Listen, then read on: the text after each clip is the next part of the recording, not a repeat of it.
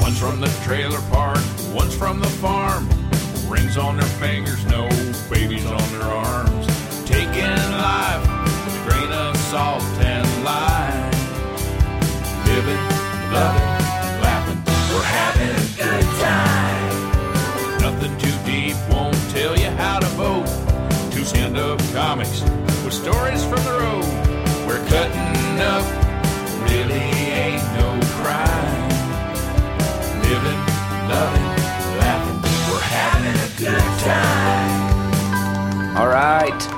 Uh, welcome to the We're Having a Good Time podcast. Uh, I almost knocked the microphone off the table when I said that, but uh, it's, I'm excited to be here. I'm here with my co host, Connor Larson. Hey, I'm uh, I'm Hannah for the week. I'm Connor Larson. Very excited to be part of the podcast. Yes, and it's exciting. We've been traveling a lot. Hannah's tired, and uh, and I had Connor coming in anyway, so I thought, why not just have Connor do the whole podcast? I'm gonna do the best the best I can. We're gonna, we're gonna make it work. It's going to be very exciting. Uh, we got uh, we got a lot going on. This is week five of the How to Become a Comic series, and we're gonna this this is going to be the starting your own show, Yeah. which a lot of people want to do, but a lot of people don't do right. There are a lot of ways to mess it up. Uh, Yeah. It's quite quite remarkable. And I have a lot of ideas on how to run a good show uh, because I've been a part of a lot of shows and I've ran a few, but uh, I haven't really. I ran I run one now, but it's at a comedy club, and the comedy club Zanies makes it so easy. Yeah, and your your show is sort of like a different tier of show when you're you know where I'm at a little bit of a lower level. You're starting different types of shows. you know? But they're all great. yeah, They're all great. So that's what we're going to talk about. But first, uh, Connor, if you don't know, is a comic here in Nashville from Tampa, Florida. yeah. Well, Sarasota right below Tampa. But I'll Lived take in yeah, lived in Canada for a while. it. I did. So, you know, um, you know, practically we're going from one Canadian host to the next. Canada. Oh, Canada, our home and native land.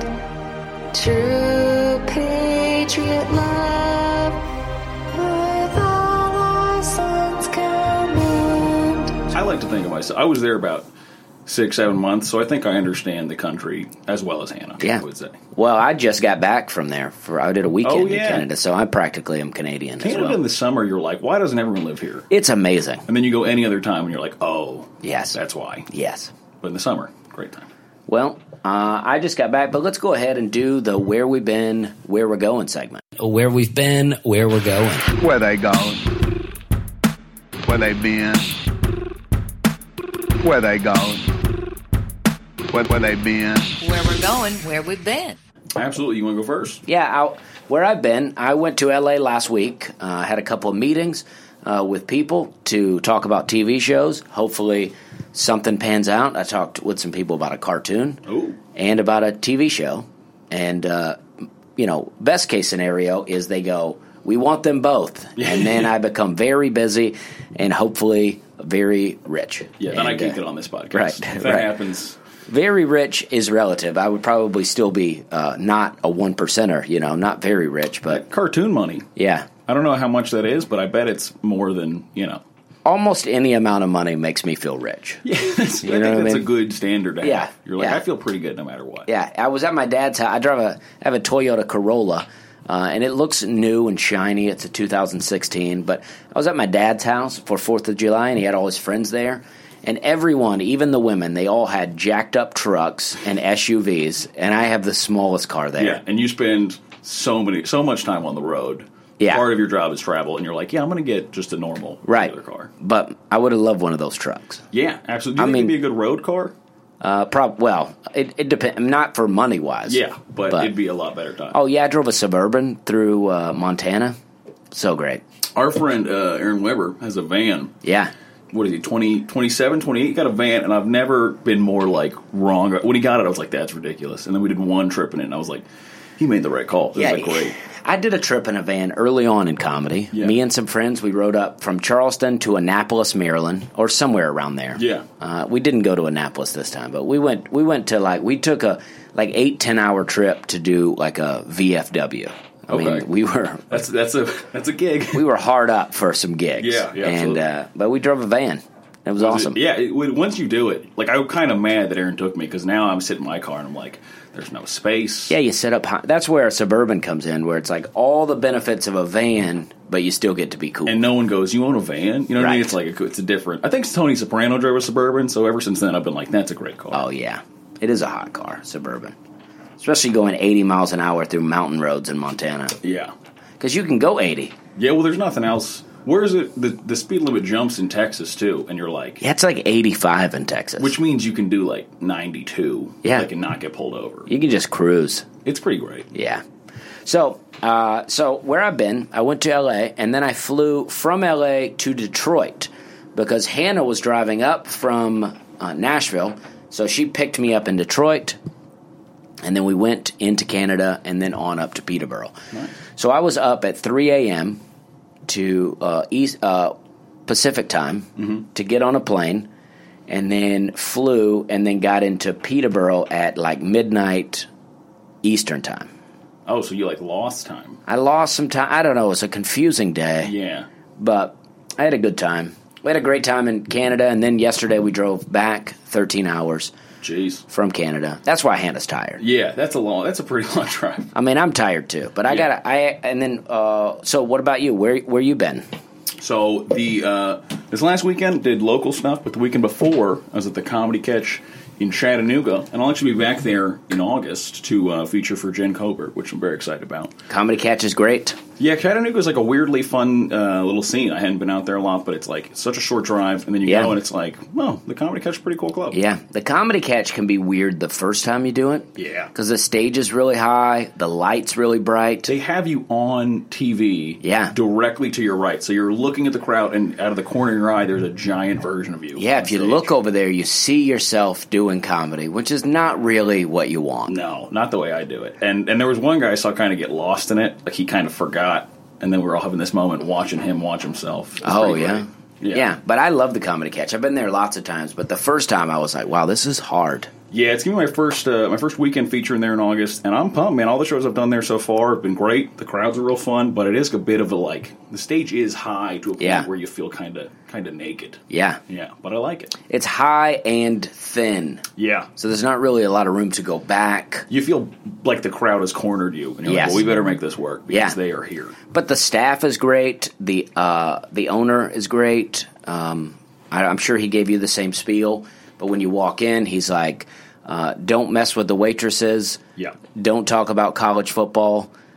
yeah, which is weird because Chattanooga like doesn't even have a, a college team, Right, but I guess. think what's weird, they had a fight there one time Did they over really? college football because it's located so close to Georgia, so close to Alabama. So you get the Tennessee fans, Georgia fans, Alabama fans all Yeah. coming together. That happens a lot in the South. I didn't realize that, but it, I did it at Stand Up Live. I said something about football, and I like the crowd just started screaming at each other. They get fired up. They really do. It's pretty impressive.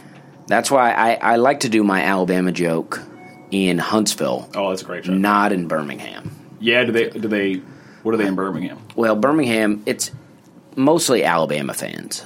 I get that because they win a lot. they have University of Alabama at Birmingham. So they Oh. have one in Tuscaloosa and then one in Birmingham. okay, So they get fired up, yeah. and I'm not trying to. I'm not, trying, to get divide. into a fight in Stardom in Birmingham. No, I had a guy. Uh, I saw a guy bring up a guy recently, and he go- this guy went to like I don't know. He went to the rival school, and that was his intro. He goes, "This guy went to the rival school." And I starts booing him as he came up, and I was like, "Yeah, this is." I Oh, just want yeah. to stay out of this whole world. Yeah, yeah. The Stardom's scary anyway. I have a good time there too, but it can be scary. It's so big; it can be a scary place. Yeah, big, big, giant rooms like that. You're like, ooh, all right, better make this work. Yeah, And then for the where I'm going, I'll be, uh, I'm in Knoxville tonight. This podcast will not up yet, be out by then, so that's uh, not good info. But I'll be in Atlanta uh, all weekend. I got shows Friday, Saturday, Sunday, and Monday. The easiest way to find that, since they're all independent shows, just finding me on Instagram and you can great. find show details. Atlanta is a great example of independent shows. What about uh, where? Where can they go? Oh, if you want to find like details for the shows, uh, just find me on Instagram or Facebook. Instagram, it's Connor Larson Comedy, C O N N O R L A R S E N. No website. I do have a website, same website, uh, ConnorLarsonComedy.com. ConnorLarsonComedy.com. yeah, trying to get it all under one name. That's what I like to do too. We got the website dustyslay.com also, but that has everything. You know, I have the podcast, the schedule, the uh, social medias. Yeah, great merch. I bought some merch. Yeah. Vid- well, I hid the store. Did you hide the store? Yeah, I got tired of well, somehow some people are still finding it. I think it's because I send it out in the email list. So if you want to get the store, subscribe to my email list, and Yeah. then I'll send you that. But I, a lot of people were ordering stuff, which is nice. But I was traveling a bunch, Yeah. So I'd leave on a Tuesday and I'd get an order on Tuesday, and then I wouldn't be back till next you couldn't Monday. mail it till- and yeah. then I got into a fight with some people at the post office, and I get in arguments with them. Well, the post office draws it out. I think. Yeah. Well, th- you know, they have they send me these boxes like um I don't know what it's called now, but it, it's a certain box that you buy at the post office. Yeah. It costs an, a certain amount of money, and then you ship it Mm-hmm. for that cost. But once somebody shipped it to me, my feeling is now this is a regular box. this is turned into a regular Yes, box It is transformed. but they want to charge me the same price for it every time and i'm like no this is a regular box now Yeah, we already did the thing. Now it's just my box. so I turned it inside out and took it back in, and it worked. But then I, I was so mad at them, I looked it up because I was going to complain about it. Yeah. But apparently, it's like a federal offense to Mess with mail. mess with that box, and I had no idea. So if the feds are listening, Yeah, uh, I didn't know at the time. yeah. that- There's, I think, the, you know, I don't think the feds are listening. I hope I hope. I mean, Yeah. that would. They really don't have a lot to do. if the feds are, rate and subscribe is what I would say. Yeah, if they're listening, I hope that they're listening because they're like, I'd kind of Yeah. like to get out of this Fed thing and get into Yeah. comedy. I'm thinking about leaving this federal job to do open mic comedy. Yeah. which I will tell you is a bad idea, but you should do it if it's your dream. Yeah, do it. Get out. Have some fun. Yeah, yeah. I mean, you won't do an open mics, but maybe Yeah, later. enjoy yourself. Yeah. you know. All right, so I'm going to New York tomorrow. This podcast should be out Tuesday morning. That's the plan. So I'll be going to New York. I'll be doing a few shows at the New York Comedy Club. Then Wednesday, I'm going to be back at the Tonight Show. Whoa. This is the first I'm announcing it. Very exciting. Uh, I may have, by the time this podcast comes out, it may be already announced on Facebook, but it's very exciting. It's not a secret because people have been finding me on the TV guide and messaging me. people like last week were like, Congrats on The Tonight Show. I'm like, How did they find I didn't even respond. I was like, How did they find out? TV guy has no respect for. Yeah. And then after that, I'll be going to the Pittsburgh Improv. I haven't been to the Pittsburgh, uh, to the city of Pittsburgh in a lot of years. I went there to a Latitude 360 a while back. Great time. It was February. It was sold out. Um, my shows so far are not sold out.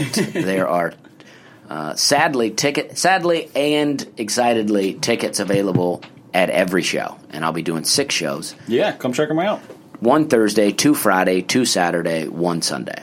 I th- yeah, I think the Tonight Show. I think they're going to sell out. Yeah, it will be. If we could get a snow Yeah, to roll in, people would come. that's. I like the if the root. I don't know how much snow there is in July, but I'm rooting for it. Yeah, it's tough to get people out in northern cities when there's no snow. They get like 12 weekends a year. And Yeah. they're Like I don't know if I want to spend in a room. Yeah, when it snows up north, you'll sell out. A, you could sell out a show, you know, with laffy taffy jokes. Oh, yeah. you know, because they're like, we just want to be in the heat somewhere. Yeah, they're just like we just want to be huddled together for warmth. We don't Yeah. really care what's going on in Yeah. front of us. but I do have. All right, so that's where we've been, where we're going. Uh, on the road They're stuff. on the road again. Hen and Dusty are on the road again. Telling super funny jokes to all their friends. Hen and Dusty are on the road again. I guess I kind of already talked about my trip to Canada. I mean, that's what I wanted to talk about. But when Hannah picked me up in Detroit, I had this idea. I was like, maybe we could tie this into food on the road. Yeah. Uh, but uh, but also uh, on the road. I'd like to play both of those things, Absolutely. both on the road and food on the road. They're fun. They're about, about the same thing. Yeah. But uh, I was like, let's get some food in Detroit. Mm-hmm. I had never been through Detroit. I knew it had been through some hard times. Yeah. But I thought, hey, it's probably better now. Yeah. So I was like, let's get some food. So we go to this place. We look up like a vegan vegetarian restaurant because Mm-hmm. I'm I'm trying to eat better these days. Yeah. And that's the only time. That's the only way you can guarantee there's something good. Yeah, and it's, it's also especially brutal to eat healthy on the road. Right. So vegan might be the way to go. And we also thought, hey, that's probably a pretty safe place. Like you don't. I don't picture a lot of vegan restaurants in bad neighborhoods. yeah, like starting a vegan restaurant and then violating health code seems Yes. like an odd. I said, food on the road. Food on the road. Yeah. So we go there, and the GPS takes us down like a little bit of a dirt road with a lot of potholes and a lot of abandoned buildings. Good signs. And we Always thought, well, this could be bad. And then we show up, and then there's like one lady outside. So I thought, okay, this looks fine. So we go in, and then there's a lady. Uh, the host, ha- one host has half her head shaved. The other host has a forehead tattoo. Yeah. And What did it, did it say? Like vegan? no, it was like a, it was like it's some kind of like religion, like mysticism. It's like the upside down hand. Okay, all right. Uh, you I would the one know, you're it if talking you about, saw yeah. it. A lot of It's in people a wear it as necklaces. Yeah, it's like in a lot of like video game puzzles. You got Yeah. you got to get into a temple, and they have that little that yeah. little hand, you know. So she had that tattooed on her forehead, okay, uh, which is like could be a sign of peace or. but then she says, "Do you want to sit outside or inside?" And then Hannah's standing a little bit in front of me, and she just looks at me Yeah. to decide whether we want to sit outside or inside. It's a nice day, but we both agree to sit inside. And then the lady goes, "Yeah, where it's safe." and. Uh, you're like, do you work here? yeah, Where and are I'm you? like, okay. So we go sit down, and and then no one comes for a while, like Yeah. like five or six minutes. No one comes to talk, and there's no one in there. It's not busy. yeah, but it's safe. Yeah. And then a lady comes over, brings us waters, compliments my glasses and Hannah's shoes, Mm-hmm. the lady with the forehead tattoo. And then she goes, Someone will be right with you. And then another five or six minutes pass. So we're here 12 to 15 minutes at Yeah. this point. And and then a lady comes, Different lady. different lady. Okay. Lady we haven't seen yet. it's two tables in this restaurant, me they're- and another They're table. tagging people in and out. They're like, we'll go get you. Go get them next. So she pops up, and me and I'm already ready to leave. If you Yeah. make me wait for 15 minutes, I'm ready to leave because I'm like, if it took you this long to get to the table, how long is it going to take for me to get the Yeah, food? especially once they start asking you to bring me stuff. Yeah, because we're on the road. We're trying to move and shake here. Yeah. So we both order these black bean tacos. And then she goes, honestly, those are not that good. this is a great Yeah. restaurant already. She's like, that's the worst thing on the menu. Yeah. So I'm like, okay, well, let us have a minute. And then I'd leave a little money on the table for a tip and we Yeah. leave. Yeah, I think you guys made the right call. I also like that she didn't go with "We have things that are great you could get instead." She goes, "That is the worst thing." on Yeah. the menu." yeah, she didn't make another suggestion. yeah. I feel like the way you do that is you go, "That's good," but you know what's even better? Yeah. She just went, "That's terrible." Yeah, I've honestly have done that. Like in one way I respect that she said it's, this is not good. Very honest. But I at the but it's also like suggest something. Yeah, give me give me an option here. Give me an out. Like if someone ordered a fried fish at at Hyman's, I would say, you know, that fish is not that good fried. There's another fish that is good fried, but if you Super good. want that fish, maybe think of broiled or Yeah. or, or or scampi, you know, something Yeah. like that. But she gave no suggestions. One time I ordered at a restaurant and I said, you know, can I order this, whatever? And the lady just goes, I wouldn't. And I was like, do you work here? Who who says that when Yeah. they. I didn't order it though. She did probably save me. Yeah, I mean, people are so like. I went to the Comedy Zone in Jacksonville, and I went to the bartender because you know I wanted to order some chicken fingers, Mm-hmm. and there's different chicken fingers. There's like real chicken dipped down in batter, fried. Yeah. and then there's like a chicken that has like a weird fried shell. Yeah. and then there's just some chicken paste inside Yeah, of when it. you get to the chicken, you're like, this is not resemble chicken. yeah, and it's like it came fried in a bag, Mm-hmm. and then you refry it. Yeah. So I just asked the guy, I was like, how's the chicken? He's like, I don't know. I don't eat meat. And it's like, well, you've seen it. Yeah, but you have an idea of what it's like. What's the, that's like, if you just want to brag about not eating meat, that's fine. Say, I don't eat meat, Yeah. but this is what I've heard. I wish you just kept going. Like, I work out five times a week. You'd be like, what are you talking about? right, It's the right. chicken. Right. I don't need to know your diet. But I also, at another, con- I've tried these as, as jokes before. No one ever laughs. But Story time with Dusty and Hannah. I was at this one comedy club, and I think it shut down. It was in Fort Wayne, Indiana. There's a new comedy club there. The one Yeah. that I was at has shut down. Yeah. And it was open for a long time, but they give you these little coupons to get food with, you know? Mm-hmm. Yeah. So in between show, now I had already done one show. Mm-hmm.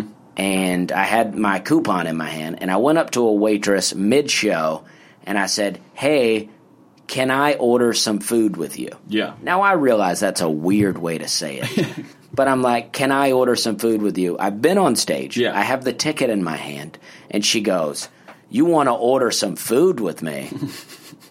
and I was like, "Yeah." She goes, "I'm busy." and I was Taking like- orders for food. and I was like, oh, wow.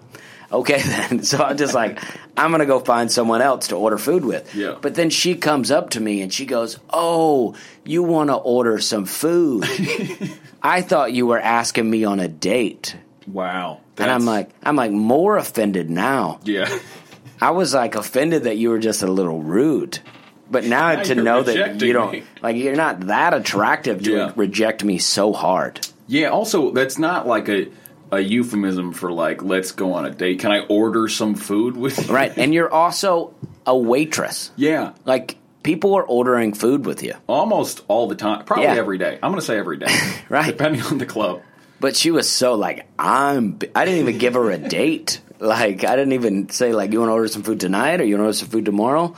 She was like, I'm busy from now on. Yeah, I don't, my schedule's not free till ever. It's never free. We have no time. I like when comedy clubs are like very hit or miss with food. I did a, a casino gig recently, my first comedy club gig in a casino, and the only way you could get food was you had to go into this buffet. Oh yeah. And they would ring you up. They'd be like, just charge it to your room, and then we'll reimburse it. And it was like, for whatever reason, it was always seventy dollars. Yeah. Like, no matter what. And then it was like, they're not charging me, so I don't care. But I still had like panic every time I'd see them charge Oh, seventy yeah. dollars. And we'd go in, and I went, and it was not a good. This casino was not in Vegas. Let's let's say that. Where not a was it good- at? It was outside of Cincinnati, and there's three or four casinos, so I don't mind saying that. I won't say which one. All right. I But- haven't been to any of them there, but yeah, I would say go to Vegas. Uh, but Yeah. we're there. We go to get fish at the buffet, and I said, "Hey, what type of fish is this?" And the guy working goes, "Like a like a swimming fish." oh And I was like, "What?" And he was like, "Fish from the ocean." I was like, "No, I know what fish are. What type is this?" And he, he was like, "Swimming." Like he couldn't understand what Wow. I didn't understand. And then I was like, "I'm probably not going to eat this." this Yeah. seems- yeah. He's like, Dang. listen, dude. There's fish from the ocean and there's fish Yeah. from a lake. There's- This is from the ocean. this is ocean fish. It's not one of the land fish animal. I was like, I don't know what he Yeah. thinks. I think It's not the band. Yeah, it's not, it's not merch. Yeah. Yeah, it was also like it was fish that no longer resembled any fish I'd ever seen. So Right. I was like, I'm not gonna Yeah. go with this. Yeah. Buffets can be kind of Yeah, I mean, I've had some casino. Yeah, I mean, I did the Hard Rock Casino outside of Cleveland, ooh. and it was great. Actually, Yeah. the buffet was great, but they they you know I don't want to eat necessarily before the show, No. but by the time the shows are done, the buffet's closed. Yeah. So I ate in between shows, and then I had all this meat, and I felt Yeah. like I was hot and I was sweating. Yeah, felt like pe- I had the meat sweats. I feel like people say like, "Oh, you don't want to eat before shows. That's a nerves thing. You'll get over that." And it's like, no, that's a that's a digestion thing. That's Yeah. i I'm like, tr- I'm trying to perform. There's a digestion thing going on. Yeah, you definitely don't want the nerves going at the same time as meat is trying to digest. Yeah, that's not how. and I you're prefer it. tired and you got to take a poop. And Yeah. it's like, even if you don't, you feel like you do. Yeah, and you're like, I probably should, no matter what. Right. Yeah. And then that casino, it was fine. I actually did several weekends there. Some were good, some were not good. I mean, it depends on the audience. Yeah, the one I had was not good. Yeah. Uh, I had a great time. The guy, the comics I were- was working with, great, love them. That made the weekend fun. Like if you get a crew you like, that's fun. But the uh, actual gigs, I, I someone on the show had a. Uh, uh, a, a person leave the show, but they were on a rascal scooter. So when they left the show, they started to back up and it started to go beep, Oh, no. beep, beep, which I thought was That's good. the funniest thing I'd ever heard. That's good. Yeah. because uh, when you work with comics at, and like the show's bad, Yeah. and then you all get together and laugh about how bad it was, and you complain about it, and you Yeah. figure out ways that you want to fix the club. Yeah. like that's fun. But it's weird when you work with people and it's a bad show for everyone, and then you go, "Man, what a rough show," and they're like, "That show was great." Dude, that the worst is when they won't admit the reality of what just happened. Yeah. like they're like, listen, just just you know, this is a gift. This is what I do, and you're like, we all just bombed. What do you? In what world? Right. Did you just do well? I worked with a guy one weekend. The beginning, he was the headliner. After the first night, he was like, "You never blame the audience. Never blame the." au-" He said, "I never. It's never the audience's fault, right? Never. This be- this guy's been doing comedy for probably twenty years, Yeah. right? By the end of Saturday, he says, "I never say this, but that audience was bad tonight." And it's I- like you've been doing comedy for 20 years, Yeah. and suddenly tonight you're like, you know what? I will blame the One audience. Friday night, it broke him. He was like, he was Right. like, listen, 20 years, never had a problem. Yeah. This Friday, It's like you don't want to get in the habit of blaming the audience, but sometimes it is the audience. Yeah, at some one time, a man lit a napkin on fire while I was on stage. Oh, yeah. and that show didn't go well. And I was like, I'm gonna be honest, I think that was the audience. Yeah. and also they didn't remove him. Yeah. I was like, Are you guys gonna remove him? And they go, No, he's a good, he's a good guy. And I was like, He lit something on fire. Like I feel like probably Yeah. not a good. Be such a good guy. Maybe talk to him about lighting stuff on fire. in yeah, here. and not even just at the club. Anytime he's indoors, I don't think he should be lighting fires. yeah, but- that's true. I I did a show in this lady put on in a biker bar in Hendersonville, and it was really bad. Yeah. Uh, it was a good setup. It was a good bar, and I think she was trying, but Yeah. everything about it was bad. And I go in, and then like as people are leaving, much like the rascal scooter, Yeah. they go outside and crank up their bikes. Oh, no. So you watch them leave, Yeah. and then you hear the, and then they drive. So it's like you, it's like a ten minute walkout. Yeah, and they oh, it's like it's like when they have a bell. So every time someone leaves the room, it just goes ding ding ding ding, and you're like, are we just counting how many Mm. Oh, people yeah. walk? Yeah. Yeah, that's it's a that's that's a local show tr- tip. Don't don't have anything that signifies to everyone in the room that someone is yeah. leaving. Yes. Yes. All right. So that's food on the. Oh, then we went to. Um, oh, we went to Windsor, and we ate Windsor, Canada, across from Detroit. We found Mm-hmm. Yeah. a vegan place called Carrots and Dates.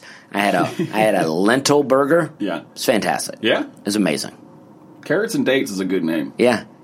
So we did that, and then we rode to Toronto and picked up. It's about five hours to get Yeah. to Toronto from Windsor. We picked up Hannah's brother, and then as we were pulling, his her brother's moving to China. Okay, So they were talking about China, and I started thinking, you know, and this is what Hannah says that she says it seemed like that something was really on my mind that I really needed to say, and Yeah. I go, I'd like to get some fried rice, and uh, he's talking about a new country, and you're like, man, I am hungry. This Yeah. is making me hungry. So I, we stopped at a place called Asia Legend or Asian Yes. Legend, Yeah. and because Toronto is very Asian, Oh, Toronto has. I, I lived there for seven months, and I go back pretty much every year. The the I think it's the largest population of Asian immigrants in North America, but the food is unbelievable. so good. Oh, Yeah. We had some vegetable dumplings and some fried rice, and You can really there's a there's a few like neighborhoods that are like specific like Koreatown Oh, yeah. or Chinatown in Toronto, and it's like it's like leaving Canada. Oh, You're yeah. like, what is happening? where we were at was pretty pretty Asian. Yeah, and that's like it's disorienting, but if you find the right food, or if like I always just had someone show me like some Yeah. Toronto comic, I was like, what do I eat? Sushi on Bloor is my favorite. Oh yeah, well all there's so much good food. What I There's- sushi on Bloor brings you hot tea at the beginning, yeah, green tea for free. They Yeah. just bring it out, there you go, and then when you leave, they bring you uh, a little sorbet. free. Yeah, This is a good deal. yeah, and then the tu- the sushi's huge. Yeah. It's so great. It's cool when there's a lot of sushi places because they have to be good to compete. Yeah. Sometimes they're like, "This is it. If you want raw fish, you're going to take it. Oh, how we yeah. give it to you." Oh, and then they bring you a little soup uh, with uh, like little like fish scales floating in it. Ooh, I don't know what it is, but That's, there's a lot of food. I've eaten a lot of like Asian restaurants in Toronto where I was like, I don't know what this is. I enjoyed it, but if someone asked me what it was, I'd be like, I got no Yeah. idea. Yeah. No clue. all right. So that's food on the road. Uh, do you have a food on the road?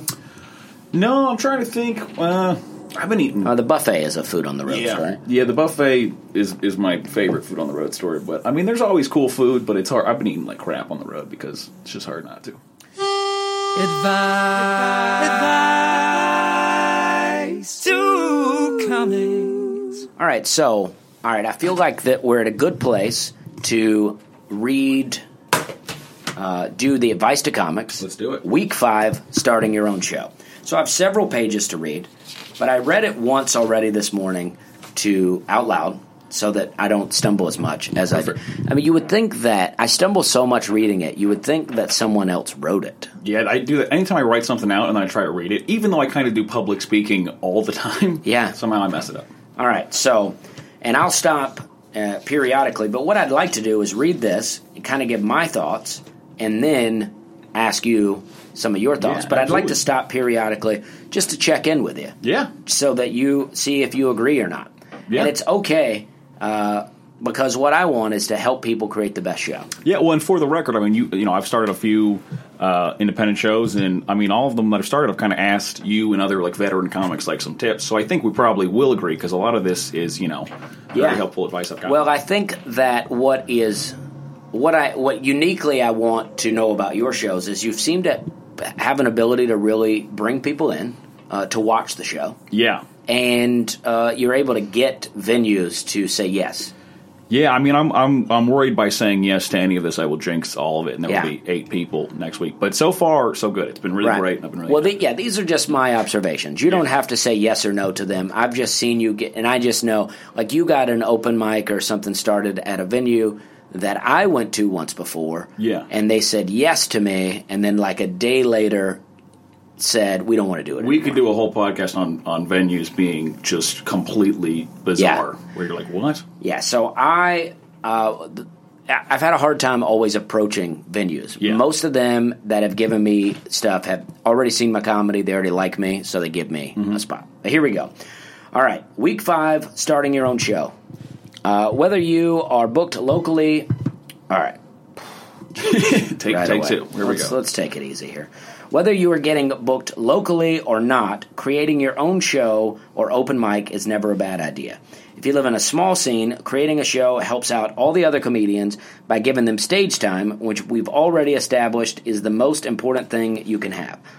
Not only does it create stage time for other comics, but it also creates it for you. If you have a good show, mainly meaning uh, one with an audience, then this will improve your standing in the community. People will book you on their show just so they can do your show. Uh, the more quality shows that are created in a scene, then the better the scene will become. People are running really great alt shows or indie shows all over the country. I did air quotes, no one could say. Yeah. Uh, Huntsville, Alabama has an indie show called Epic Comedy Hour. It's booked like a year out, and they provide quality comedy for audience members and comics. They also provide a video for comics, and they pay. It's great for people who love doing it. Uh, oh, it's great, and people love doing it. Yeah. not great for Just people for that love people doing who it. love doing it. yeah, If you resent it, you'll if hate you- it. Yeah, if you love it, Yeah. it's so good. No, it's really great. I like it a lot.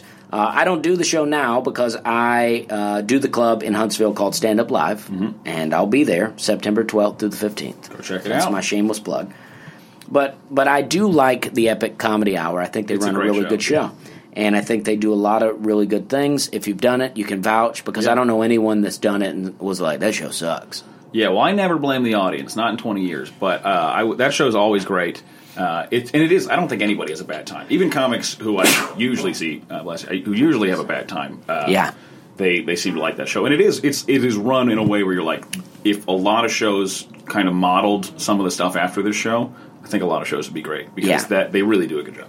I mean, I would never say names, but I know some comics that are really not that good that do very well there. Yeah, it almost ruins them because then they go like, "Oh, I just got to find more of these," and you're like, "There aren't." Like Right. this is this is Exactly. like the fun day.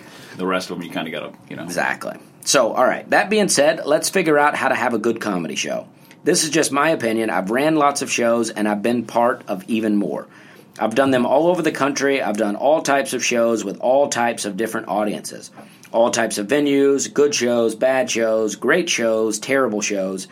And I don't have a magic recipe for a perfect show, but I do have a pretty good idea of what should go down and or, or a good idea of how it should go down, and that is what I'll share with you now. I get I try to read so fast. Yeah, it's. I'm telling you, man, reading off a script for some reason so much harder than than doing stand up. I mean, if people are listening, this is not a good voice uh, acting audition for No. me. They're like, they're like, he wrote that. yeah, this is his voice, and he can't. He's not nailing his voice. But the problem is, is that I'm trying to read it in a natural way. I don't want to Yeah. seem like I'm reading, but I need to write this stuff down so I get all the information. Exactly. These are the most important things for a good setup at a comedy show. These four things I think are essential. Of course, I've seen shows done without any of them or some just missing a few, but it's best when you have them all. All right, these four things. Good sound. If the audience can't hear you, then they're going to not like the show Yeah, a stage. Even a small riser will make a show better. Now, some places have a cleared out space and they have, chi- you know, and it can be fine without it. But if you ever have the stage, it, it, it really gives a separation of com. But if you don't have it, uh, even a rug or a little area that is specially Yeah, designated. and like it's like a psychological thing. It improves Right. the whole show. Yeah, because sometimes if you are standing on the floor, like I did your show in the brewery where we are standing on the floor, but Yeah. the way it was laid out was it still felt like a stage area. Yeah, But sometimes people, if you're too close to them, they're in the audience. They feel like that this is a conversation. yeah, you want to make it so the audience would be uncomfortable to be where the, the whatever the stage is. You- Right. They shouldn't feel like that is an area they should be in. Yes. they shouldn't be like, why are you standing here? Yes. Uh, number three, a light. A well lit comedian on stage with dim lights everywhere else can change everything. Uh, number four, seats for the audience. It seems dumb to even say.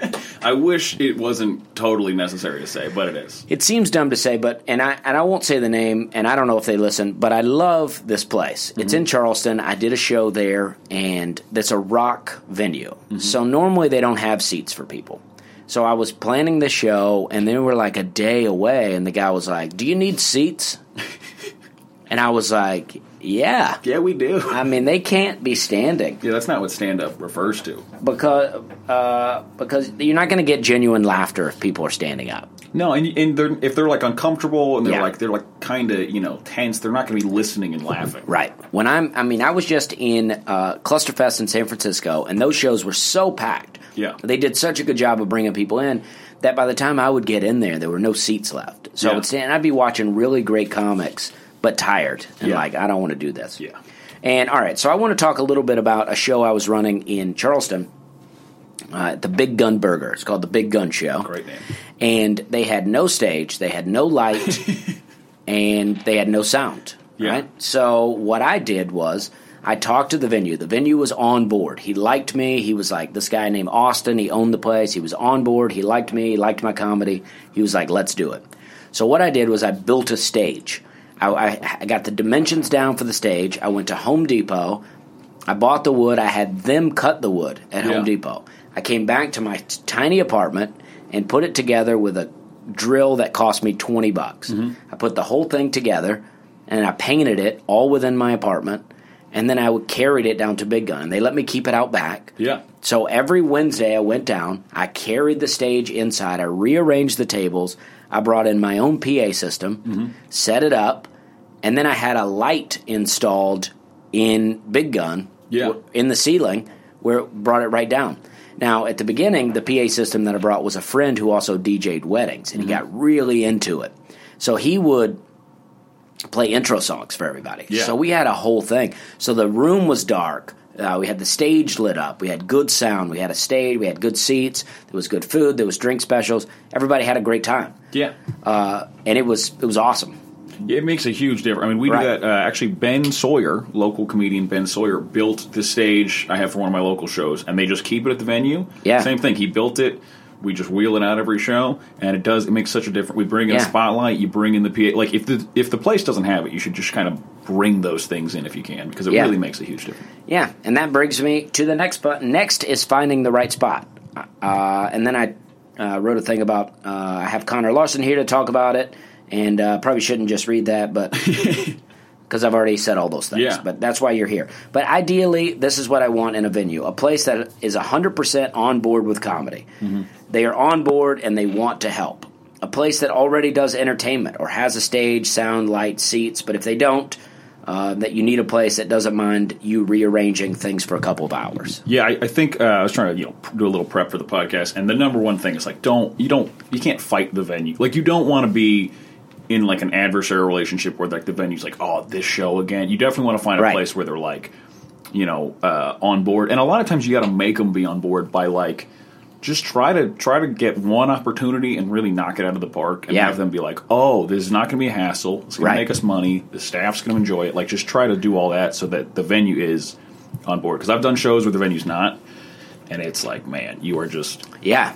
it's hard enough to run a good show if you're fighting with staff about you know you can't move that chair you're like this Oh, is yeah. going to be a nightmare Yeah, and if the staff is like also like throughout the week shitting on your show, like Oh, it's over. uh, It's they, over. if they're like, you know, the, the people are like, "Hey, you got comedy here?" and they're like, "Yeah, but it's not that good." Yeah. and it's like then they're not going to come. You No. need like you Mm-hmm. need staff that's gonna you need staff that's one going to help promote the show throughout the week, and also staff that during the show will be on board with keeping audiences quiet. Yeah, all the recurring monthly shows I have so far, all the staff are like awesome, and some of them are like genuinely. They're all very nice, but some of them are genuinely excited about the show. Yeah. and that's the best. Where like they actually they really want. I've had people like staff members be like, eight of my friends are here, like while I'm on my shift to see the show, and you're like, dude, you know, thank you so much. That's Yeah. that's huge. Yeah, and then like when I used to do Big Gun, we had one bartender the whole time, and he was great. He would tell everybody to shut up. He Yeah. was very aggressive with the people at the bar to be quiet, listen to the show. Yeah. and it was amazing. He got hurt. I don't know. He fell and cut himself. I don't know. I never saw him again. I don't know what happened. But Told some guy to shut up at Big Gun, and the Yeah. guy was like, I have a big gun. yeah, this is not. and- but we got he got replaced by this very attractive bartender, like a bartender that uh, everyone would want. Yeah. But all of her friends would come there. Yeah. And she would never make them be quiet. so I went to yeah. the owner and asked him to switch. I was Yeah. like, "Can we get someone different?" Can we get the hurt guy? Where's the hurt guy? And he got a different bartender. Yeah. And she was great. She was really great about telling people to be quiet. The other girl I liked, I was friends with her. I really felt bad asking for her to be be off that shift. Yeah. But I'm like, if your friends are just going to come in and hang with you, Yeah. But that's what happens. You'll get a lot of, especially I don't know, some of these hipster spots. You'll get Oh, man. people that are too cool for comedy. Oh.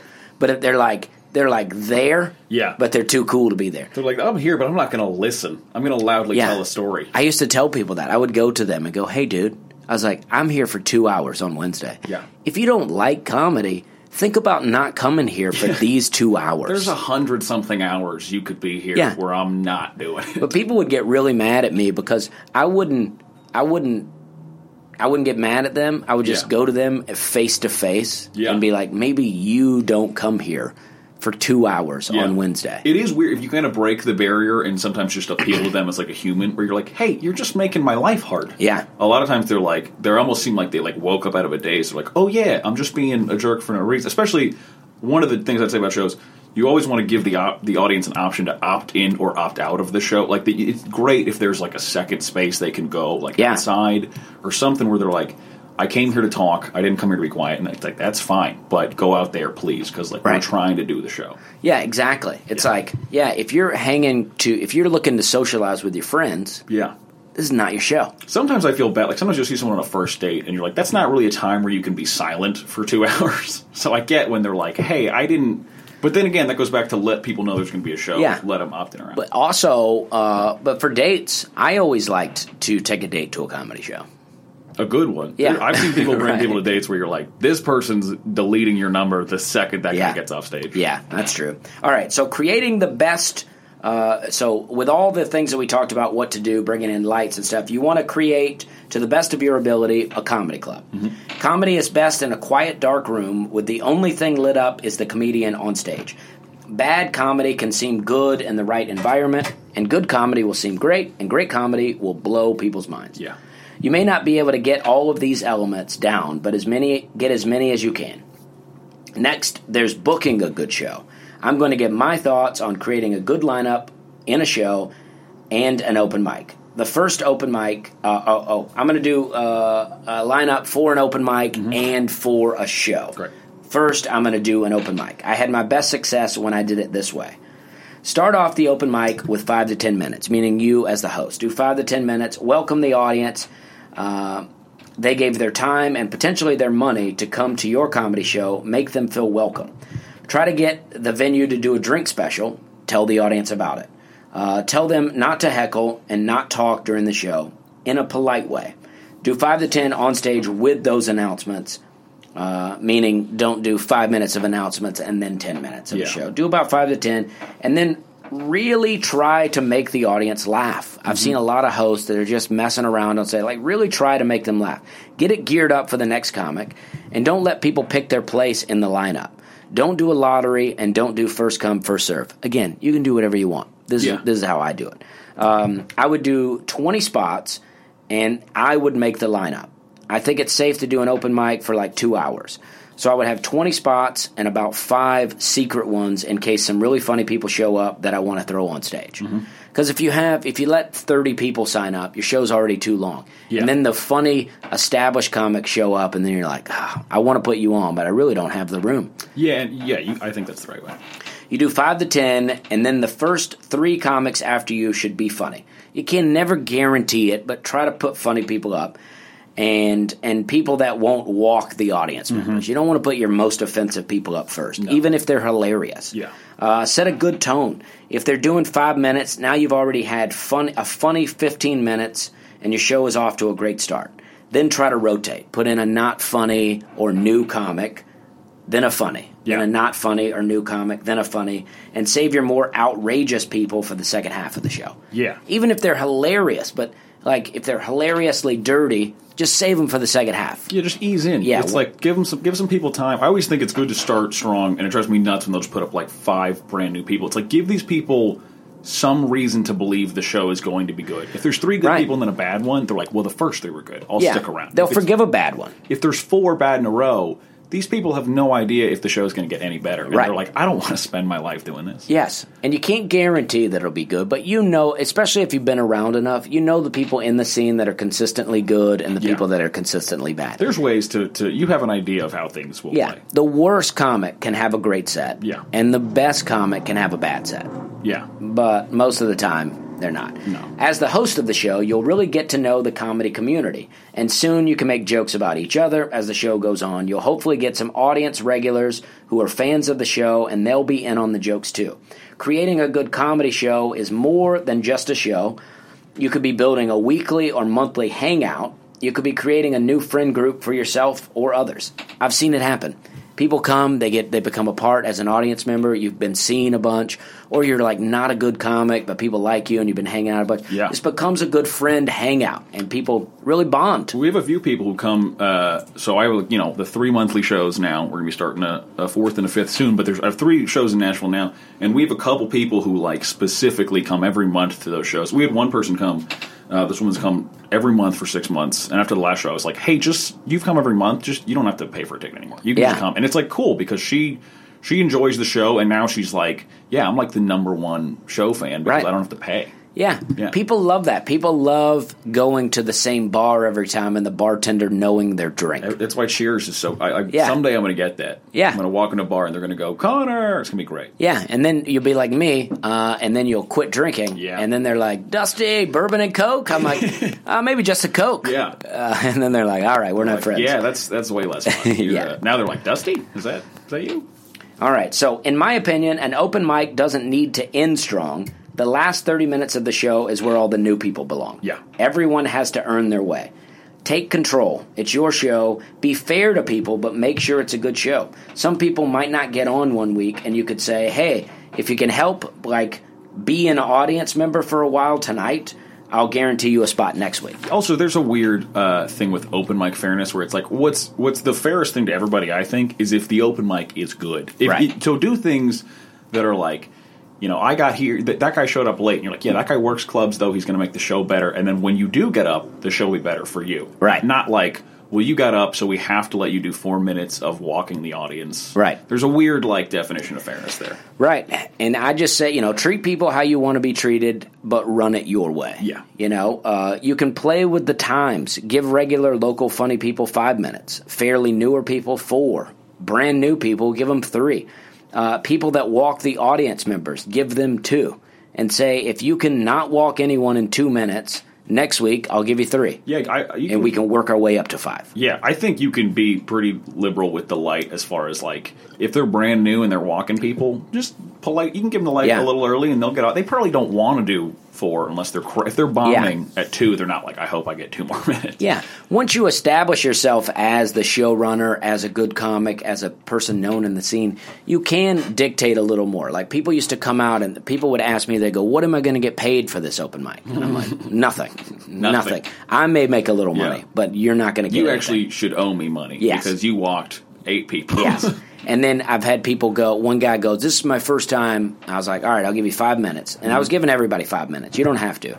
But he's like, Well, what if I'm crushing? I was like, You're Don't- not. don't I- worry about it. I said, You're not going to be.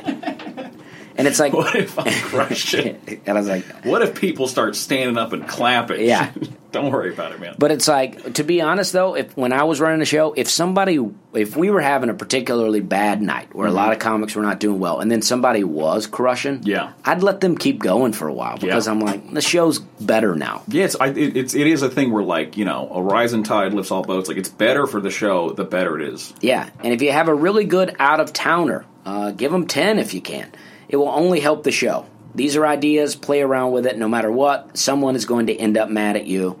Get ready Yeah, for it. which here the, the best thing about starting open mics or shows is like you are creating opportunities for the comics and creating stage time, which is like the most important thing. So if anyone gets mad at you, you can just be like, "Hey, man, then you start one," because Right. I'm, I'm the one setting up the PA and doing the light, and like this is. co- You know, it's not Oh, yeah. a, it's not a totally selfless gesture. I'm doing it for selfish reasons, like a lot of times, you know. But it's also like it's ki- you're helping the community. You're like, hey, Totally. if you want to do it, if you want to run an open mic that's like you know show up go up or you know not show up uh, first come first serve go ahead but i want to run it this way and if you don't like it okay i'm you know i'm sorry that you're upset but i don't know why Right, yeah and you don't have to come. no in fact it's just based on this hypothetical person we hope you don't come Right. you know it doesn't seem you don't seem that Yeah, fun I used to have people yell at me all the time. They yell at me about where they went in the lineup or this Yeah. and that, and I would move them around. Yeah. and and they would not get better. And I'm like, yeah, it doesn't matter. But also, you know, it's like you can be fair to people and say, hey, you know, I, I would be direct with people, and I still am. I'm like, you're very dirty, you're very outrageous. Uh, I want you to do the open mic, but I'm Mm-hmm. Yeah. going to put you up later. Yeah. So if you want to text me and say, hey, I'm coming tonight, Yeah. you don't have to show up on time no once you're established, you know, it's like, yeah, be like, hey, you want to come? I'd love to have you, but I want you once people are pretty drunk. Yeah, and also it's like I think if you if people show up to the mic or show and stick around for the whole show, I'm more inclined to be like, well, let's let's get you a spot because you're you're contributing. If you just show up and leave every time, unless you have another thing to do, which by all means go do that. But Right. a lot of people, I'm like certain they don't have anything else to do. yeah. uh, and they just show up and then they like leave or worse, they're bad. au- They talk and you're like, you were just up there. You know how annoying it is Right. to have someone talk in the back. Just go outside. Right. And it's like if people are hanging out, like that's why I say like if if you can't get someone on, Mm-hmm. but you say, "Hey, if you can help be an audience member, then I'll get you on next week." Yeah. Because some people, you know, some people have jobs and they're like, "Oh man, I drove 2 hours to get here and I won't be able to come next week." I'll be like, "All right, I'll give you some time." Yeah. But other people it's like, "You're here every night drinking." Yeah. Just hang tonight. I'll Yeah. make sure you get up next week. All right, and you uh, and I said all that, and now for booking a showcase. When booking a showcase in a bar or in a club, I still like the idea of starting with five to ten minutes as the host, and then bring up one of the cleanest and strongest comics on the lineup. I Mm. like the first person to be super like super like the kind of person that the audience feels comfortable with really laughs a lot of people get offended when they go up first i think the first is one of the most important spots on a Yeah. showcase uh, on a regular comedy show, it's host, feature, headliner. They all should be good. Yeah, well, I actually wanted to see what you think. I, I don't think. I'd love to hear your thoughts on this. I don't think you should book local showcases the way that clubs book shows. And a lot of people do that, and then what the problem is, they'll be like, all right, we're gonna have someone do 10, like I'll do 10 up top. The Me, me the person starting the show. Right. Then I'll have someone who doesn't feature at clubs feature. Then I'll have someone who doesn't feature or headline at clubs headline, like just local people. And you're like, there's a reason they're not doing 40 minutes. And it's not rude to be like, Right. hey, let's have everybody do 10 minutes. And also, I mean, I think, you know, no one's coming to see those comics. Like, they're not draws. So just make sure the show's as good as possible. Right. You don't have to make them do 40 minutes. I totally agree. I mean, because on a, on a like a regular club, it's host, feature, headliner, and and that's how that goes. But a showcase, whether it's at a club or a local place, you may have ten people on there. Yeah. So I think that it's just important to have start strong, and then I say uh, then you can throw on a couple of shorter, questionable sets, and then build in strength and time to the last comic. Yeah. So it's like, in my opinion, the last comic should do more than everyone else, even if it's just a little. Yeah. Like the guy before him may do ten, he does twelve, or or the lady before him does ten, she does twelve. Yeah. Uh, but it's but I just I think there should be something to if you if you're the last comic on a show, you should do more time. Yeah. If you're the last comic on- on an open mic, you may do less time Yeah, it doesn't matter. because you're brand new. Yeah. But a show, you want it to end strong, whereas an open mic, you want it to start strong and then Yeah. peter out. I will say though, sometimes uh, if you're if you're the you, sometimes people like you know they're trying to be nice to you, so they'll be like, "We're going to put you last. We're going to let you headline," and you're like, Yeah. "Please don't," because Right. I'm this At an show is- open mic. Yeah, you're like, Yeah. "This is losing energy. Please just put me up in the middle." Somewhere. Yeah. I think 90 minutes is the perfect length for a showcase. So even if you have 10 comics, figure out the times, try to make it go 90 minutes, and then give the last person, uh, you know, the most amount of time on the show. Yeah. And make sure the l- last person's good. Yeah, and if you do shorter time, you know, comics can pick their best 10 minutes. So it's like, you know, this person might be able to do 20. Let them do their favorite 10, Right. hopefully crush it, and then the show goes great. Yeah, I've been a part of some showcases where uh, I headlined, and everyone on the show got the same amount of time. I did one show in Huntsville years ago. I don't think any of the people that booked that show are still doing comedy. Yeah. but so I'm not. This is you know. But anyway, everyone was doing 20 minutes. The show was over two hours. Uh, and at the time, there were very few people on this show that needed to be doing 20 minutes. It's like the first person could have done five, and then the, the first four people could have done five in Yeah. that 20 minute block. Yeah, It's I love too much. comedy. I don't want to watch it for two and a half hours. Right. I'm like, even me, uh, this is too much, man. Yeah, an open mic, it's like the first hour is should be phenomenal. Yeah. And then the second hour is where you mix it up a bit. Yeah. All right. If they're not, if if uh, uh, if you are not very good yet as the host, maybe don't do five to ten off the top. Do four to five, and then try to do another five minute set later in the show. It flows better if you don't do two to three minutes in between each comic. That, yeah, that is a, you know, maybe that's just me, but unless you're really great, that, Yeah. that usually does not go Yeah, well. I'm very guilty of that, but I like to. I used to host an open mic for a long time, and I really thought a lot of times when it wasn't going well, I could bring it back up by doing a couple minutes. Yeah, in sometimes you between. can get out of a hole, but if, if the show's going well, Right. please don't do that. Please Yeah. just keep it moving. Exactly. If you can add intro songs, personally, I think it makes the whole show more fun, but not a necessity. Uh, don't just book your friends. Uh, think about the audience. Book people that will make them laugh.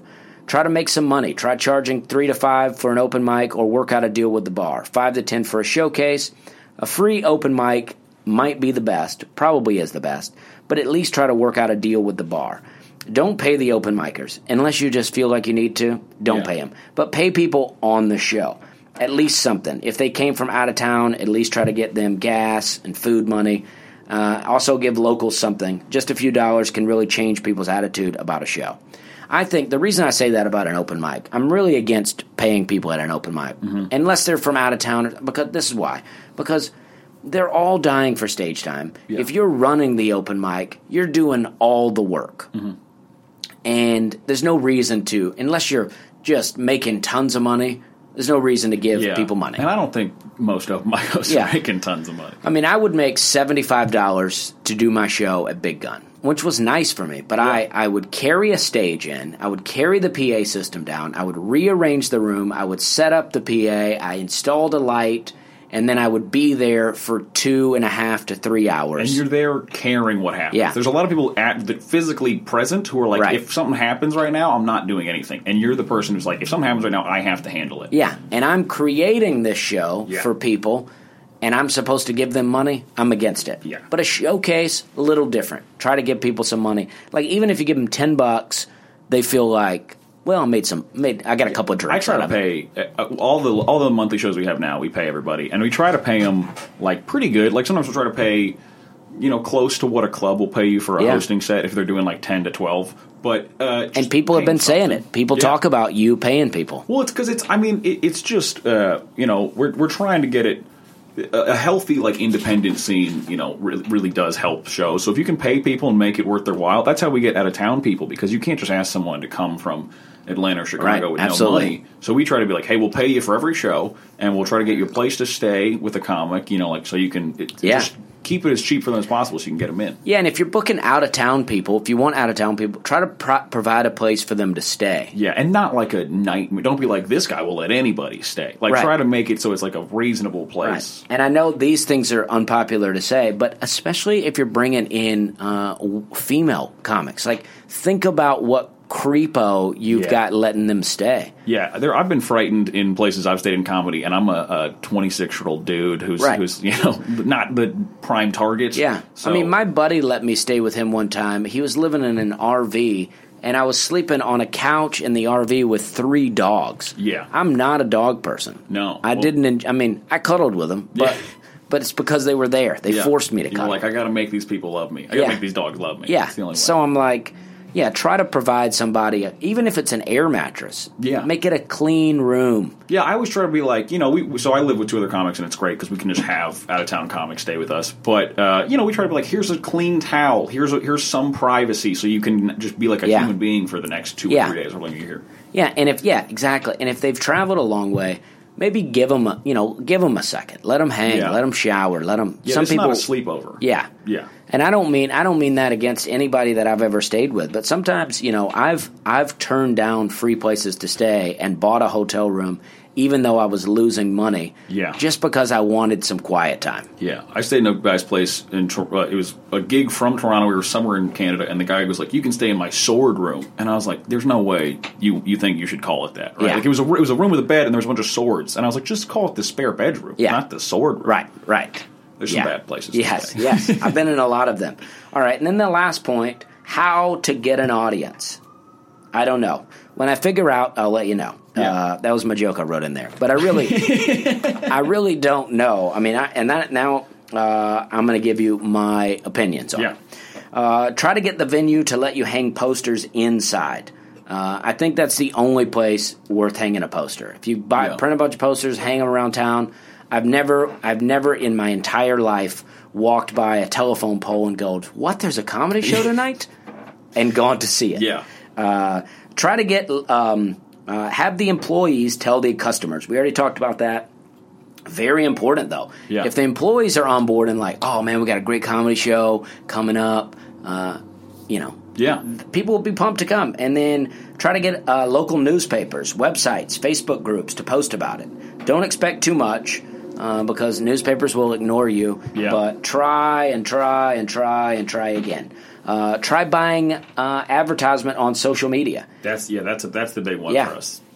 If you have a show, I'd like to talk to you about that. If you Yeah. have a show that has other shows, or if you have a venue, if the show venue has other shows, other comedy shows, other music shows, other poetry shows, see if you could do a small set on those shows and then pass out flyers after. Yeah. Uh, get flyers, small handbills that you can hand out to people. Especially if you're new, people will be like, "Oh, I heard you doing comedy. When's the next time I can see you?" Yeah. Put a flyer in their hand. I used to carry them around in my back pocket. Yeah. I had advertisements on both sides for both shows that I did. They were like, "When can we see you?" I'm like, Yeah. "Every Wednesday, Big Gun." Yeah, for the record, you should do that. And also at the same time, if someone says, When can I see you? they're not coming. Right, Everyone right, who's ever right. said, When do you perform next? will never watch you perform. But the great thing about having a weekly show is you almost trap them in a way. They're like, "When's your show?" I'm like, "Every Wednesday at 10:30." They're like, ah, Wednesdays aren't good for me. Yeah. You got anything Right. Sunday at midnight Right. in- at my house? Do you have anything?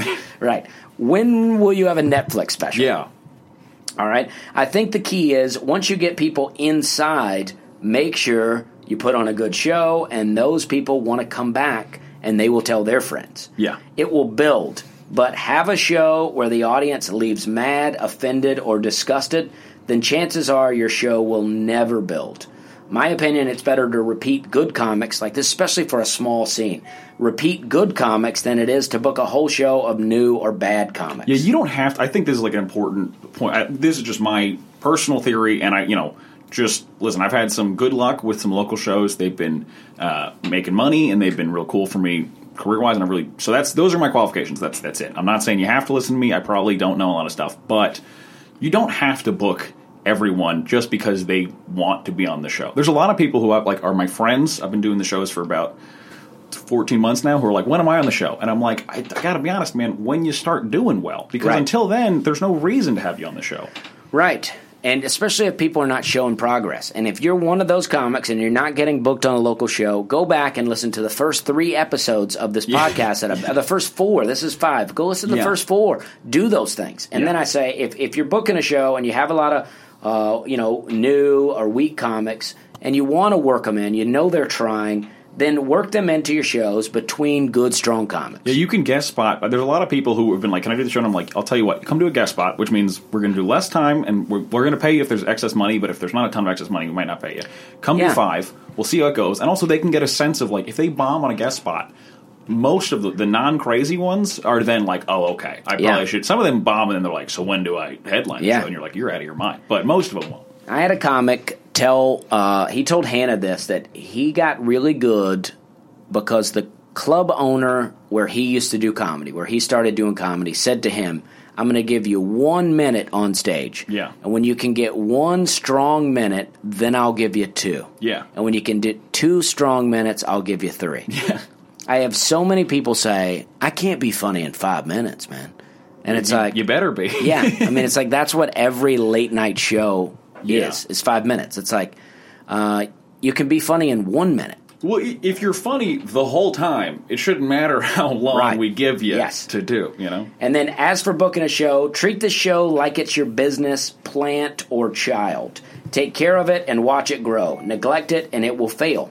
Don't fail, try hard, and succeed. I, yeah, I, I think the biggest thing with running shows, just as far as like you know, they've been going well for me, and I think it's just because just care about the show. There's a weird thing with comedy where people, a lot of people, like ironically run a show or like run a show for comics. Like the au- the intended audience is comics, and like that's I think that's kind of just a dead end because Yes. that's not gonna uh, that's not gonna work. Uh, you gotta you gotta care about the show, and you gotta like be sincere when you're trying to make it a good show. The first time I was in New York, I was going to all these really cool places like um, um, UCB and Mm-hmm. stuff like that, and they had these big shows, and there were tons of comics trying to get on. They had big audiences, and then the host would always be like two people on stage at the same time. Yeah. and they could seem like they could care less. They had Yeah. the most amount of stage time, and it seemed like they could care less. And it's like, why would you not give this show to someone that really cares about it, or why would you yourself Yeah. not really care about it.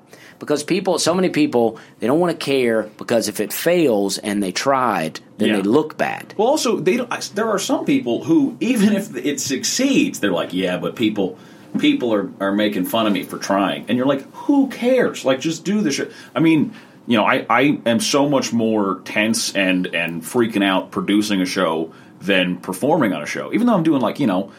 Five to seven up top. It's a, it's not the stand up's easy on a show. It's Yeah. like making sure everything goes well and kind of. Someone told me that hosting's like a very like maternal thing where you're trying to like it is your baby. You're trying Yeah. to make this thing go well. You're trying to put people in positions to succeed, and it's like, yeah, it, it's a lot of setting other people up, uh, doing your best to make it like a good show. And there's, you know, I think that goes into everything, like especially the the advertising and promoting. Promote Yeah. to regular people and be like, hey, give this show a shot, and then they'll come and they'll be like, oh, that was great. Absolutely. Don't promote ironically to other comedians, especially because like we let every everybody who's a comic or like does open mics in the scene, we let them in free to all the Yeah. local shows. And they, a lot of them still don't come, even when there's like great out of town comics. They I would think would want to meet and hang out with. A lot of them are still like nah. So it's like I don't think advertising to comics is a good idea because they don't really care, or they're going to come for free. And also, the thing that comics want is a real audience, like regular people. So get those people, and you can't get them by like not caring. Yeah, your show is not a show if the only audience members are comics. Yeah. It c- can start that way, but you have to build. Yeah. And every it, the way to build is that every show be good. yeah, and E- get people who don't like comedy in. Yes. Yeah. So we, I think we already covered what you look for in a potential venue. I think ours is the same there, right? Mm-hmm. Yeah.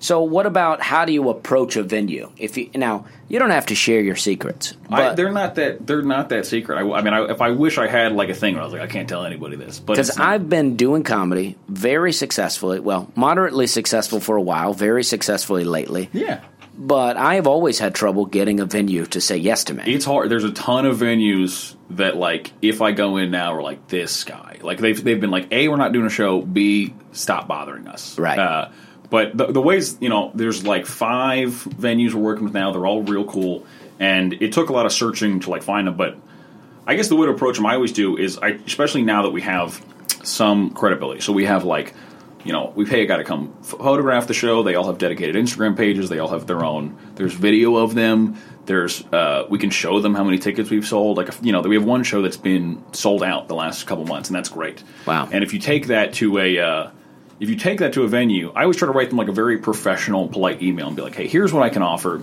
You know, here's my credentials as a comic. I'm not just some guy who says he does comedy.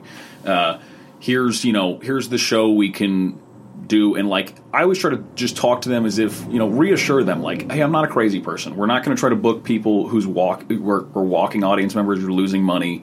Uh, we're not asking you like, can we have Friday night 9 p.m. at a bar? Like, you, you kind of just gotta look Right. at it from their perspective and be like, hey, we're offering you a thing that hopefully you you will enjoy. The staff will enjoy. It'll make you money. It'll make us money. It should be like a, a mutually beneficial thing. And I just try to be polite and professional, but also like right? seem You like want I to know what I'm doing. You want to show them that they're gonna. This is not gonna make their bar look bad, and they're gonna make money. yeah, and I try really hard to like People want to make money. Yeah, especially well. The thing is, if you just offer them like they have a night, they're not very busy, or they have a room, a space they're not using, and you just come in the first, you're like, let us do it one time. You knock it out of the park, and you don't ask, don't be bothering them the whole time. Like I, you know, all my shows, I set up the PA, I set up chairs, I do everything I can to handle all that. We, I handle the ticketing, the promoting. It's like if they just show up and there's a good show and they make extra money, Yeah, they're going to give you a little leeway because they're like, I don't have to do anything. Greenville. That, that that's a good point about the, uh, an extra room. I mean, Greenville, South Carolina, used to have this place called. Um, oh man, what was it called? It was like some coffee shop, Alchemy Coffee. Mm-hmm. It was like Comedy Underground, something I don't know. Yeah. But Cool they, name. They Sounds had a like a cool they had a. It was on a street. You go downstairs into a coffee shop. And then there's a back room in the coffee shop Yeah. where it was just a performance space. They had church pews. Uh, it was amazing. It That's was am- great, yeah. it was an amazing venue. If you can find a spot in a place Yeah. with no bar in there, nothing else that you can completely dedicate to comedy, Yeah. all you have to do is not book a bad show. which somehow I will say Aaron Weber and I talked about this. There's something about descending into a room that makes Yeah. me so excited to do comedy. my dream is to when I buy a house, and I've been looking at buying houses. I want to buy a house with a basement. Yeah. and I want to do a, I want to do my own private comedy shows in the basement of this place. Yeah. that's my dream. yeah, with- I mean, there's a show in um, uh, San Francisco called The Setup, and you you like it, you like descend. It's like a dungeon. Like I mean, it's not there's nothing creepy on the walls, but you descend, and it is such a cool show. And it's, I did that show, and I was like, oh, this is amazing. Yeah. Like you want to be the ceiling's kind of low. You're like, oh, and it, you just get that comfortable, cramped feeling, and people like feeling like it's a secret space. Yeah, So You that's have a always cool. Cold, dark Yeah. room. Cold is more important than I ever gave it credit for. We've been doing Yeah. shows in the summer, and uh, it's got to be cold. Yeah, I did shows in uh, Montreal last year, and one, and I'll be back this year in two weeks. And uh, we did a show at the Monument National. Yeah. I'm sure it's a French. I'm sure there's a different way to say it, but No, I think you nailed it. Uh, that was it. but it was amazing. Yeah. But we did some other shows later that later that weekend, and there's not a lot of air conditioners in Montreal. Yeah. So we're there in August, and some of these venues are so hot. Yeah. There's fans going. It's hard to do comedy It- with a fan. Yeah, especially like I mean, also just you can't expect people to stay and be uncomfortable Yeah. because you love comedy. Like it's got to be worth it for them to stay. They're the ones buying tickets. I always try to think about it like what, did- what you know what I want to do this. If I didn't love comedy, if it wasn't like my dream to be a comic, would I stay for this? Absolutely not. So Right. if they're not go- if I'm not going to, there's no way they are. I did a show in Mobile, Alabama once, and uh, the place called the Blind Mule, and it was upstairs. Yeah. It was a good venue, but they had no AC. It was hot up there. They had a giant industrial fan up there that's so loud. Yeah. And I booked a show, and I had this show. We had a great lineup, and then you know it was like it was like my friend Evan, uh, Hannah, uh, my friend Vince, and then me. Yeah. Right. That was going to be the show. I had it built up, and then Hannibal Burris came in stopped into the show randomly and went after Vince. Yeah. So my spot. and he does like 20 minutes. Yeah. And then I'm supposed to go after him and headline. Now, nowadays, I'm up for the challenge. Yeah. Uh, but this was several years ago. Yeah. Now, I was so mad. Uh, the only thing that redeemed it was that we were. All the money we made came from the cover. Yeah. So once people found out Hannibal Burris was there, they started tweeting about it. The place packed out. Yeah. So we made money. Yeah. But I was pretty mad. Yeah. But also, you wouldn't be like we're in Mobile. I'm worried Hannibal might stop by. Right. Like, right. I was so mad though. I was Yeah. like, ah, I hate this. Yeah. I hated him for a long time. Uh, I hated him and liked him for bringing money. Yeah. All right. So, um, uh, I think we've covered every. I mean, we've talked all these questions that I said I was going to ask you. We really talked about along the way. Oh, Yeah. but promote, promoting shows. You say you did that. You do that on social media. Yeah. I've done it some. Uh, I get people to come to my show at Zanies, but I don't know how much of it is social media or what. Yeah, I try to. So I, I mean, with when promoting, promoting and getting people out is the weird thing where you're like, I don't really know. It's hard to tell what works and what doesn't. Some months it seems like it's this. So I mean, I, I just try to do it all. We have dedicated uh, Instagram pages for all the shows. We post clips of upcoming comics on there, like little 60 second short ones. And then you can promote them on Instagram and Facebook. So you can put up an ad and then target where that ad goes and who sees Right. it. And we try to, you know, target where this show where the area is. And some people are really against it, right? Because they're they're spending Yeah. money. But I used to spend like forty bucks a month uh, for my monthly show on Mm-hmm. flyers. I would go print up 40 bucks, 40, 50 bucks for flyers, and then now uh, every everybody's looking at their phones far more than they are looking at telephone poles. Yeah. So if you can um, put put forty dollars into a Facebook ad, Yeah. I feel like more people are going to see Well, it. that's a weird just budget issue where it's like, hey, if you sell, how much money do you make per ticket sold? How many tickets would you need to sell to make this ad worthwhile? If you put in forty bucks and you sell five tickets at ten bucks each, you've made your money. Yeah. I mean, that, that's a weird. Some people are like against investing in the show, and I mean, that's I guess that's fine, but I don't get it because I especially like when you start a show. I mean, at least when I do it, I'm pretty prepared to lose money at first because Right. the idea is the show should get better and more people should find out about it.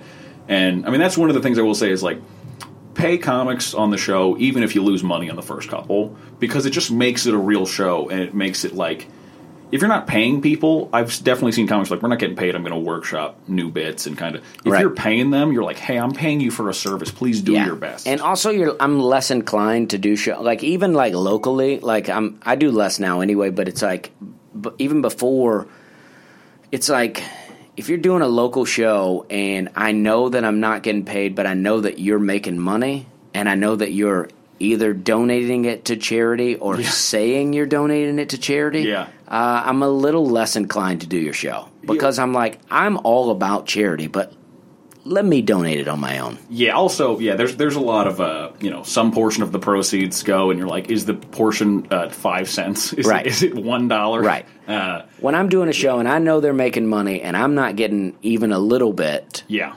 uh, I'm like, I feel like I'm just um, making money for you. it's also like just short sighted where it's like I, I it makes me really happy when we can pay comics and can be like hey here's because you know I'm, I'm a comic I know it's hard to make money doing comedy it's nice if they have options besides the club to make money and it's nice to you know kind of yeah like if you can Yeah. pay 'em, pay them it makes everybody feel good and it, Yeah. you know you might make whatever you paid them less but who cares if as long as you're still making some that's great uh, yeah Well- that's a silly thing to not pay people Well, I think that's great. I Yeah. think we've done a good, uh, we did a good advice to comments segment. yeah Uh, and now we'll be riding wildfire.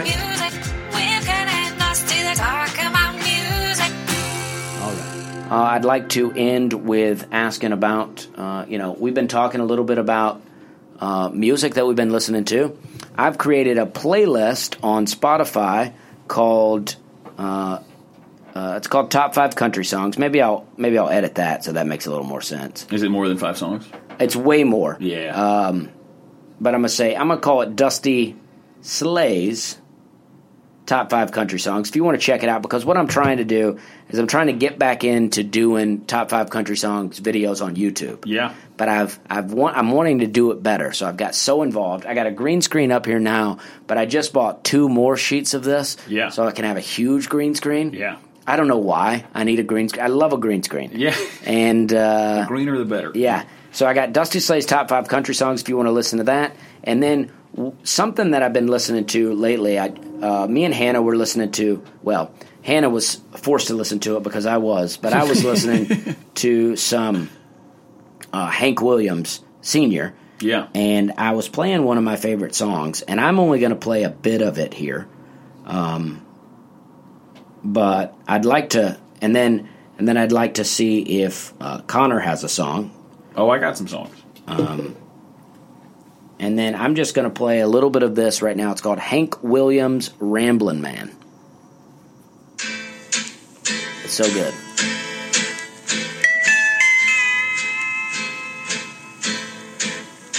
I can settle down and be doing just fine till I hear an old freight rolling down the line.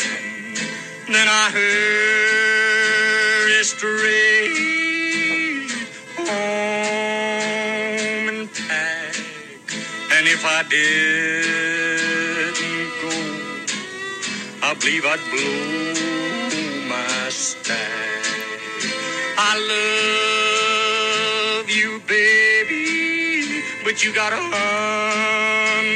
understand when the Lord made me, He made a rambling man. Wow, what a great song. Yeah, it is. I love that every every decade has a song about basically I'd like to go on the road and my whoever I'm dating does Yeah. not seem to like it. Yes, Which yes. it's a it's a never ending problem. I told Aaron Weber this, but I like to listen to songs about traveling, especially for music or for Yeah. being a cowboy, and just pretend like they're talking about comedy. Oh yeah, there's a song uh, called Six Days on the Road. There's a bunch of Oh, people yeah. who do it. It's about like long range trucking. I'm almost certain. Yeah, but six I don't days know that. on the road, and I'm a gonna make it home tonight. Great Yeah. song. And Yeah. I love to pretend it's about open mic comedy. Oh, yeah. I don't, there's some references that make it seem like it isn't, but I like to think maybe it is. Yeah. And it's a great it's a great song. I love it too. Yeah, you said. Uh, I was trying to think of. There's one song I've been obsessed with uh, late recently. It's called Three More Days by Ray LaMontagne. That's what Okay, I'm saying. I love it. Yeah, Great song. And then Ray there's, a, LaMontagne. Yeah, there's a version on YouTube. Uh, if you type in Ray LaMontagne Three More Days BBC, it's a live version and it's like Okay. a little bit more aggressive. Like he's Oh, going yeah. for it. It it's great, man. That song. yeah, he's so good. The problem with that song for me is that because that entire album that Yeah. that song's on is amazing. Yeah. But I listened to that song first, and it's so unlike all of his other songs Yeah. that I was like, oh, I don't like this guy. But once I forgot about Three More Days Yeah. and went back, it's amazing. Yeah, you you kind of have to separate. They're different. If you're into that song, you're probably not going to be into the rest of the album. But if you're in a different mood, you might be super into the album. Yeah, And I that, mean, that song is incredible. Ray LaMontagne, that album is called um, Till the Sun Turns Black. Yeah, which is a little bit of an upsetting title. I don't Yeah. know what that means. It's, I think it's End of the World, right? This is Three More Days, not your. Not my version, but a, but a great version. Anyway. This was very popular.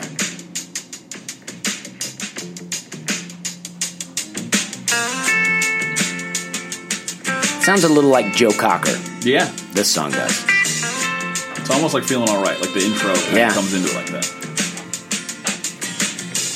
Three more days. Girl, you know I will be coming home to you, darling.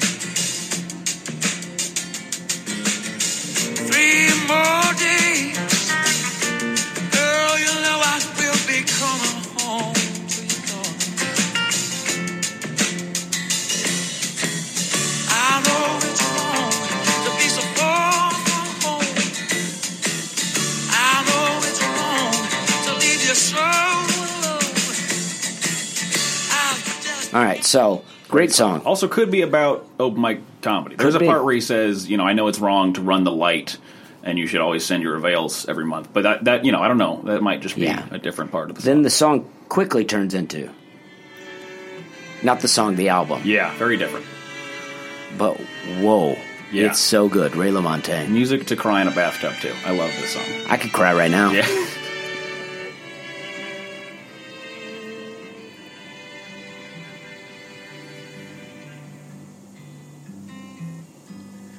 Can I stay here with you till the All right, that's all we can play because I don't want people to get sad. But Yeah. wow. Well, if you had a voice like that, is there any chance you'd do anything besides sing? Oh, absolutely There's not. no way. Absolutely. These are the comedians we like. All right, so comedy. Uh, I won't play any comedy, but I on the way back from Canada yesterday, I listened and I was very tired. I listened to Tig Notaro, Good One. Yeah. Uh, I had never listened to that, uh, and um, uh, let's see, let's make sure that's the- what it's called. Good One, yeah, amazing. Yeah. I loved it. So funny. Sometimes you'll find an album from a person who's like real popular you haven't heard, and you're like, oh wow, like Yeah. I get this now. This yes, is great. yes. Uh, what about any comedy recommendations from you? Oh man, as far as uh, there's a lot of people who I think are really great, but I don't know if they have stuff on Spotify or easily Okay. accessible. Uh, we have one woman coming up who's going to be doing all the local shows I have, uh, and I think she she has a website. I th- I'm sorry if I'm getting this wrong, but Katie Hughes from Atlanta, so Oh, Katie funny. Hughes, very funny. so funny, such a nice person. Uh, she's going to be doing the shows in Nashville. The show's coming up, and uh, she definitely has a website with some clips on there, and I think they're on Instagram. But She's hilarious. Uh, I, I really recommend checking her out if you can. Yeah, she's been here several times. She's been to my show several times. Let's see. Um, all right, so I just typed in Katie Hughes on uh, YouTube and did not come up with anything. So Yeah. Katie Hughes comedy is what you'll need to type in. Yeah. and then she has several videos right up at the top. And she's so funny and like you know nice person off stage, which not always the case that someone's both. yeah, H U G H E S. I think her Instagram handle is Katie Brews, but if I'm getting that wrong, uh, sorry, Katie, I didn't mean to. But yes, she's very funny. So yeah, check her out. Uh, and uh, go to ConnorLarsonComedy.com. Yeah, or find me on Instagram, and I, if you don't mind, I'm just going to plug the shameless plug the local shows we've been talking about. Uh, Yeah. July 25th, Thursday uh, at 7:30, we got a free show at Southern Grist Brewing, the one in East Nashville. July 26th, th- at Friday uh, at 8 p.m., we have a show at Nashville Urban Winery, Punchline's Comedy Hour. You can find that on Instagram or Facebook, and then finally Sunday. Uh, July 28th, me and Ben Sawyer are hosting a show at the new Yazoo Tap Room. They just opened a new Yazoo Brewery Tap Room in Madison. Super cool space. You should come check that out. And uh, you can get tickets for all this stuff online. Boom. And uh, I hope people listen to that because as I've been doing this uh, advice to comics, uh, my views each week have gone down a little more. and, uh, I've loved it. I still, I'm still at a stage where I find all that stuff uh, very useful. And I mean, I think no matter where you're at in your career, a lot of that advice is useful. yeah. And well, it's- I'm it's just serious. trying to share advice. By no means am I trying to tell anyone how to do things. No, but it, but you, you know, you're like, here's what I've learned. I'm about to Yeah. do the Tonight Show again. That's Right. that's pretty cool. There's some there's some stuff Yeah. to listen to. I'm not saying you have to, but I, I would. And I'm about to go have an interview with Jeff Foxworthy today Yeah. as well. Yeah, I'm, well, I'm gonna go. I'm gonna do something. Uh, Yeah. I'm probably gonna go. Maybe I'll go to like the. There's a guy named Jeff in my gym. I'll probably go to the gym. Yeah, see what he's up to. See- There's a guy named Tony Foxworthy out of Indianapolis. Okay. too. he does I'm gonna, comedy. I'm gonna send him a message. Yeah. Go. Dusty's talking to Jeff. I thought maybe I'd check in with you. yeah, You know. see what Tony's up to. yeah, he's probably not gonna write back. Jeff's uh, he, Tony has a mustache too, like Jeff Foxworthy, but he doesn't. He has a twisted. Tony's like the hipster version of Jeff Foxworthy. Man, can you imagine? You if might Jeff- be a hipster. if Tony Foxworthy or if Jeff Foxworthy came out next special with a twisted mustache. Yeah. It would be just amazing. Yeah. That, that would be a real career. Change. If you've ever twisted your mustache with anything besides beeswax, you might be a hipster. if you don't own a unicycle, yeah, that's a that's Yeah. a great. That could be. You should you should ask Jeff. If about you own a bicycle with only one wheel and you still ride it, you might be a hipster. Hmm. I'm writing Tony Foxworthy's jokes right now. that. you should. Oh man, that was great. Thank you so much for having me. I really appreciate it. All right, thank you Uh, very much, all right, and thank you. We're having a good time.